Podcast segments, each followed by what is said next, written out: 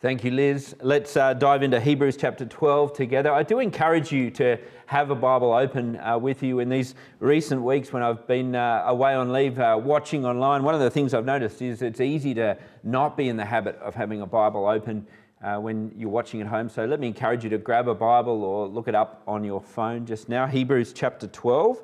And if you'd find it helpful, there is that outline in the Dropbox uh, folder as well. Let me pray for us as we look at Hebrews 12 together.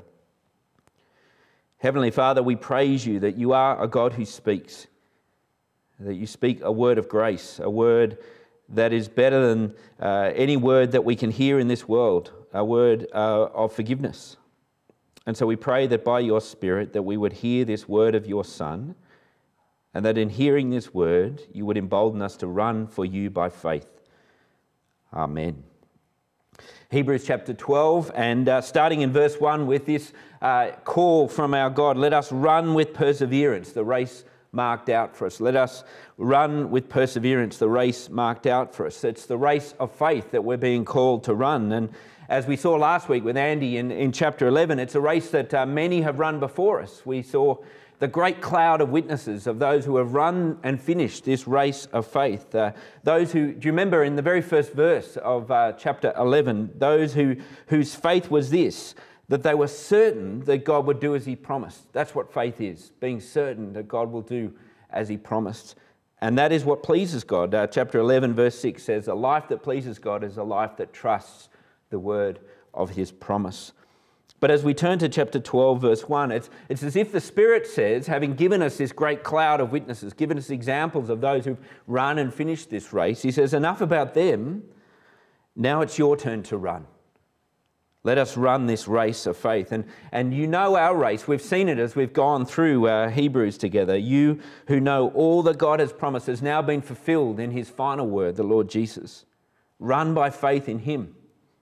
Run by faith fixed on Jesus, who is God's Son, who has shed his blood for us. That is our race of faith. A race that, uh, as we've seen in the book of Hebrews, is confident that his blood is actually enough to forgive us, to remove guilt forever, to enable us to draw near to God again, uh, to be confident that we can do that, to know that we are loved, that we will be heard by God. That's our race of faith. And it's a race that is sure that one day Jesus, God's Son, will appear, we're told, for a second time, but not to bear sin, but to bring salvation. That is our race of faith. Essentially, if you were to sum up the whole book of Hebrews, which is what chapter 12 is doing, it's saying this the race that we are called to run is clinging to Jesus with all that we are and all that we have. And in that race, the Spirit of God says to us here in chapter 12 run it with perseverance. Run the race marked out for you with perseverance. And so let me ask you as we gather online remotely in lockdown number three or four or whatever we're up to, uh, how's your race of faith going? How's your clinging to Jesus going? Are you in a, a sort of a strong burst of speed part of the race? You know, uh, things are good. You're, you're growing in your faith. You're growing in your understanding of God's promises. You're, you're growing to trust them more. Perhaps that's where you are at the moment in the race. Or perhaps you're laboring in the race. Uh, perhaps you're feeling the pinch after running for some time. Perhaps uh, current and persisting circumstances are making it hard to run for Him. Or maybe it's not circumstances. Maybe it's a persistent sin that is entangling you and weighing you down, making it hard to run for Him. Or maybe you're someone who's, who's recently a Christian, and, and, to be honest, when it comes to the race of faith, you're, you're not sure whether you're running it the right way. Is, is this what it's meant to feel like? Or maybe you're watching this morning and you're, you're not yet a Christian. You're not even sure whether it's worth entering into this race. Well, wherever you're at, as you run, the Spirit says in Hebrews chapter 12, run that race with perseverance. And then what Hebrews 12 does for us is it gives us four encouragements to help us run with perseverance. Four encouragements in the words of uh, chapter 12, verse 12, that are designed to strengthen our weak knees designed to strengthen our feeble arms as we run. And so let's look at each of them in turn. If you've got the outline there in front of you, you'll see these four encouragements. Here's the first it's in the uh, first couple of verses. Let us run as those who are unhindered and undistracted. Have a look at verse 1 with me. Therefore, since we are surrounded by such a great cloud of witnesses, Let us throw off everything that hinders and the sin that so easily entangles. It's an inspiring call at the start of this chapter. It, it reminds me a bit of uh, Eric Liddell, you know, of uh, Chariots of Fire fame. Uh, his sort of motto or his sort of approach to running the races that he, he ran in the Olympics was this. He, he said, The first half I run as fast as I can.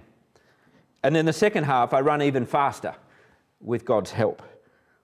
And that's what we're being called to do here. And uh, before you think to yourself, great, now I'm being called to be like an Olympic athlete. No, far from it. I mean, that was the point of the list in chapter 12, uh, chapter 11 of those who have run before us. This great cloud of witnesses there. Uh, we're not witnessing to their own running prowess. If you read their backstories in the Old Testament, each one of them is a stuff up and a stumbler when it comes to the race. Their witness is not to themselves, but to God's faithfulness. They're saying to us, they're witnessing to us, He carried us, He can carry you too, all the way to the finish. And so run, we're told, this race of faith, knowing that it is not a race where selection is based on our fitness to run, rather on our willingness to trust God's faithfulness to carry us as we run for Him. But in light of that gracious faithfulness from our God, we're told here in verse 1 to run that race unhindered. Throw off everything that's going to keep you from running for Him. I wonder if you've thought about that when it comes to your life, when it comes to your race of faith, which is what your life is all about. Do you know the things that actually hinder that race? I mean, each, each aspect of our life, every detail of what we are and what we do and how we spend our time is, is either a potential hindrance in the race or a help in the race. And so, knowing this, we, we need to actually work hard to think and consider what are the things that are hindering my race of faith. Things that, uh, and this is made clear in verse 1, that may not in and of themselves be sin. There's sin that entangles, but then there's things that just hinder.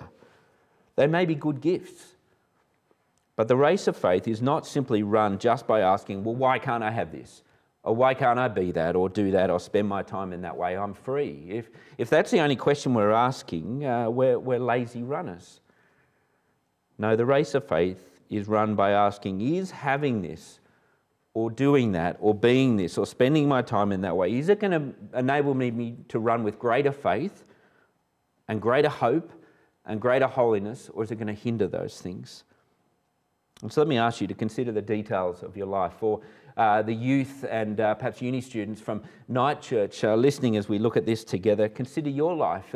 Your study, your, your family life, your, your social media, your relationships? Do, do those things help you run for Him or are they hindering that run? And for the rest of the adults, uh, your job, your home, your family, your health, how you spend your time, do those things help you run for Him or are they hindrances? And so here's the challenge of verse 1 don't just ask, why can't I have that or be that or do that? That's lazy running. Instead, ask this Does it help me run for Him?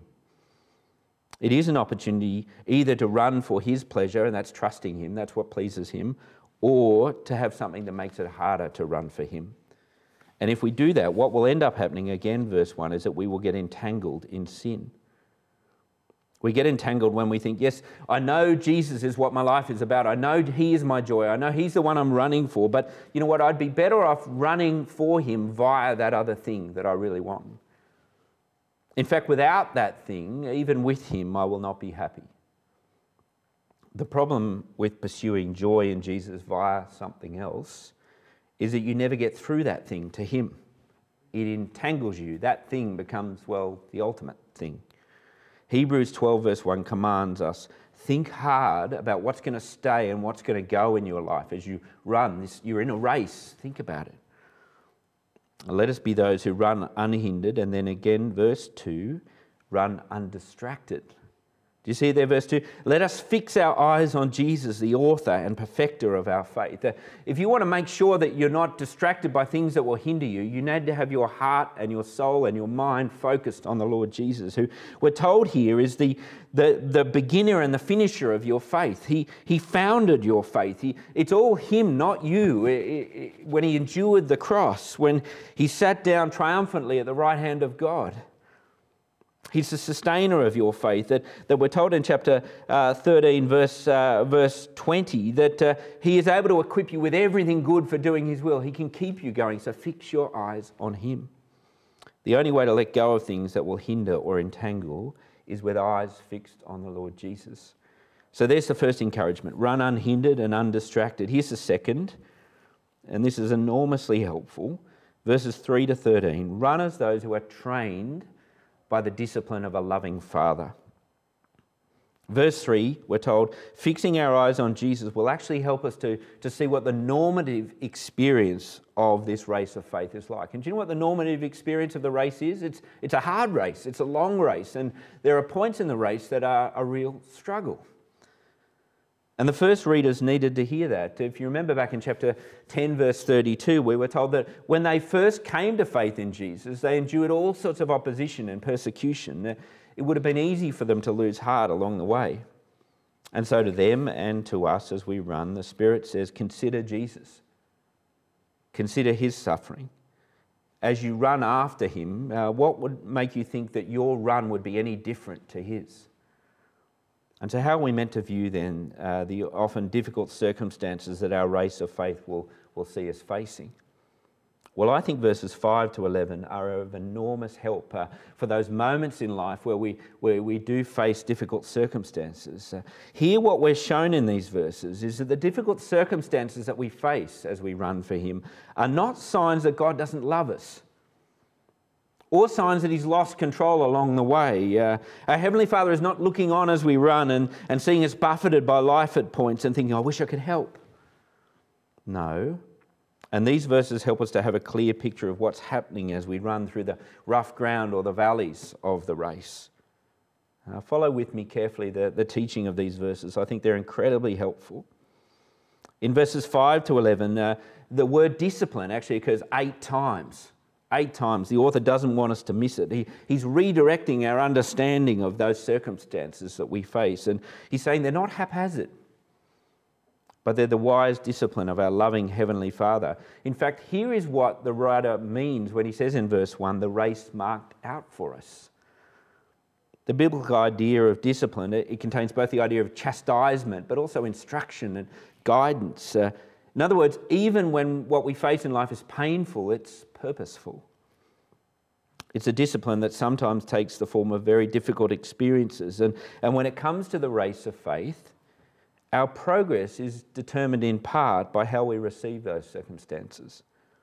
And verse 5 says that there's actually a danger when we face such circumstances of swinging from one extreme to another. Uh, either, uh, verse 5, we're told we, we can take it all too lightly. And, and sometimes as Christians, we'll do that. We'll think it's stoic and noble to pretend when we face hard circumstances that it's fine, it's not affecting me. But if it hurts, it hurts, says chapter 12. Let's not pretend. But the other, the other extreme is this that we become crippled by those circumstances. We lose heart and we give up in the race. The Spirit says that neither extreme is the right response to God's discipline. To run the race well in hardship, you need to see three things, and we see them in these verses. Here's the first of them you need to see the significance of the hard things. Verse 7 Endure hardship as discipline. God is treating you as sons. For, for what son is not disciplined by his father? see the significance of those circumstances? Uh, those, those whom God loves, we're told in verse 6, He disciplines. Uh, difficult circumstances are, are not for us a sign that God has abandoned us. On, on the contrary, verse 7 says it's a sign that you're in His family, that you're one of His children. This is what we should expect from a father son relationship. That is, if our father cares enough to see us grow up. And sure, we might want to ask, uh, why this discipline? Why now? Why me? And if we're not asking those sort of questions, then we are making light of his discipline. But when we ask the why question, he gives us a clear answer. That's the second thing you need to see. Verse 9 and 10 see the intention, the purpose of his discipline. Verse 9 We've all had uh, earthly fathers, and they've disciplined us, and we respect them, for we know, verse 10, that they did the best they could. Now, I know as I say that phrase, they did the best they could, it, it does beg a question, doesn't it, when, it, when we think of human fathers, uh, uh, uh, at least for some of us. I mean, what about rubbish human fathers? What about uh, fathers who perhaps some have experienced who, in no sense, did the best they could? Either in the sense that they were cruel And some will feel that acutely. Or in the sense that, uh, well, perhaps they weren't cruel, but they were careless. Uh, fathers who were too selfish to discipline. Now, whether you've experienced one of those two things in your own human father, I, I, suspect all of us, whatever our experience, we know what we wished we'd had in a father. And we understand then what is being written here that the, the wisdom that a good father will discipline out of love, wanting to see us grow. And so the Spirit says in verse 10 understand the intention of God's discipline. You see there, verse 10? God disciplines us for our good, that we may share in his holiness. Our loving Heavenly Father has, has marked out our race for, for our benefit, for our good, uh, through the process of discipline that we undergo, that we become like Him in our character. His discipline is not necessarily purpose for our comfort or our success or our vindication or our uh, career path or whatever we may think uh, the purpose of life is. But, well, uh, Romans 8 28 and 29 puts it this way He works through all things for our good, and what's the good He's after? That we become like His Son, His beautiful Son. Now, what could be better than that? So, see the significance of the discipline, see the purpose, and finally, and this is hugely helpful again, verse 11, see the timing of it. No discipline seems pleasant at the time, but painful. Later on, however, it produces a harvest of righteousness and peace for those who have been trained by it. Now, I reckon this is such a helpful verse for anybody who is, uh, has gone or is going through or will go through difficult circumstances. Uh, that uh, in the present, those things are not joy but, but pain. And we need to recognize that. We need to watch out as we try to comfort one another as, as a church family. Watch out to comfort people too quickly, to try and speed them on in the process and telling them, no, it's all okay. Well, no, it's not. It's not. We need to watch down toning, uh, watch toning down the severity of circumstances. Do you see what it says there in verse 11? It says, All discipline is painful. God doesn't compare. He doesn't say to you, You're not allowed to complain because your circumstances aren't as difficult as that person. No, all these things are painful. But we need to see the timing of the discipline. Will be a far more help to someone in difficulty if, for a while, in the, in the spirit of Job, we can sit with them in the ashes during that painful period. But we're told, verse 11, later on, and that's the thing, later on, God's work uh, through discipline is slow and deliberate and patient, but it does happen. He who began a good work in you will carry it all the way to completion. And I suspect for each one of us, there are things in our race of faith that's been marked out for us that if, if we were plotting the course, they simply wouldn't be there. The difficult times that we, we think, God, if we could move out of this quickly, that, that would be ideal, please. Or, or perhaps those great moments in our race where we think, if, could we just stay here for longer? Viewing them rightly, all of those moments is knowing that later on, if we are prepared to be trained by these difficult circumstances, they will produce a harvest of righteousness and peace. So as you struggle, fix your eyes on Jesus. Use the training that He's giving you to strengthen your feeble arms and knees for the race ahead, for running for Him, for your own good. But, and this is the third encouragement, you see it there in verse 14, for the good of others. And I love this encouragement in verses 14 to 17. Now, we're told here that this race of faith is to be run for each other. And that's really helpful because I suspect at this stage, this is what happens to me as I read Hebrews 12. I'm thinking just about myself and I'm thinking this is an individual race, like the Olympic 100 metres or, or maybe a longer race, the marathon. But, but this isn't that at all. This is a team's pursuit. This is a relay race where we're in it together. And we're told in verses 14 to 17 here's three things you can encourage each other with. Here's three ways you can run for each other. Firstly, verse 14 pursue peace and holiness together as a church.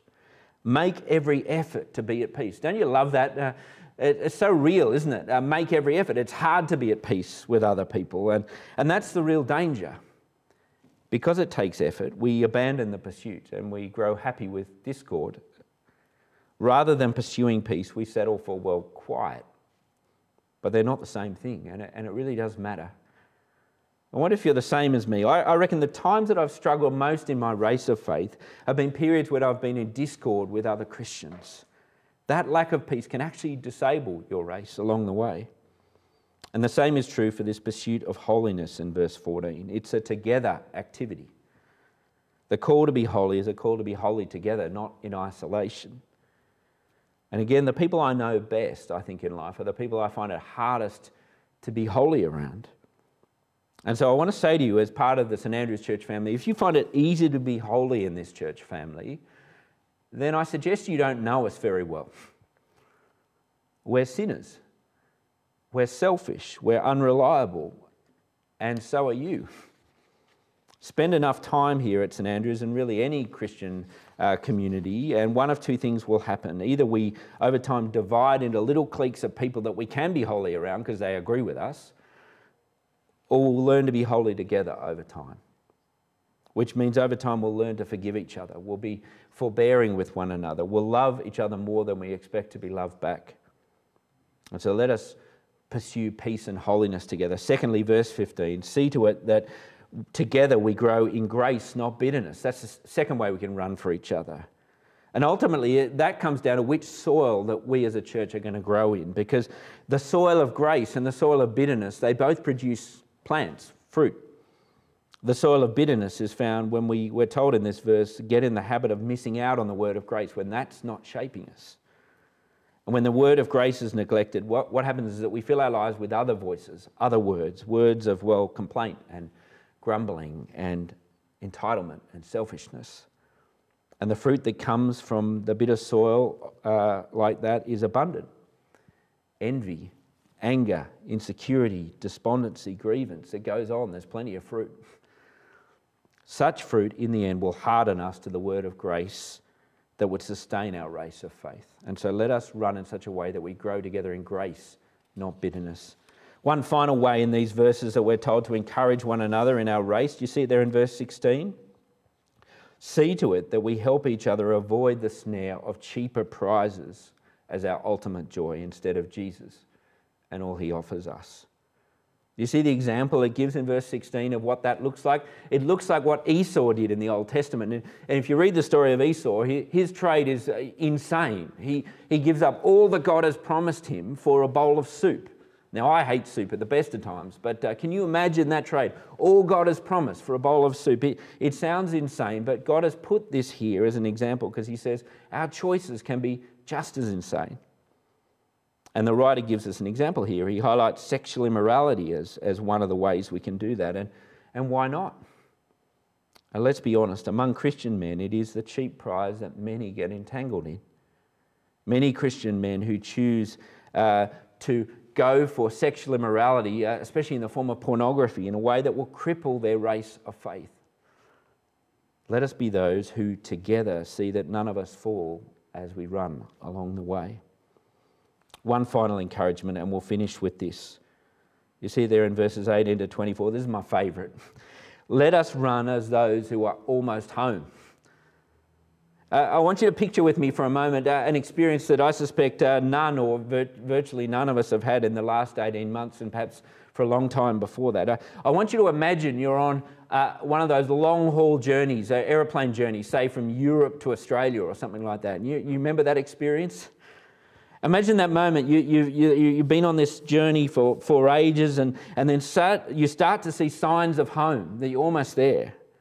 For hours and hours, this plane has sort of rumbled through the sky in sort of grim silence. They, they shut the little shutters and everything's dark, and you just got to sit there for, for hours on end. And, and then all of a sudden, this magical moment happens.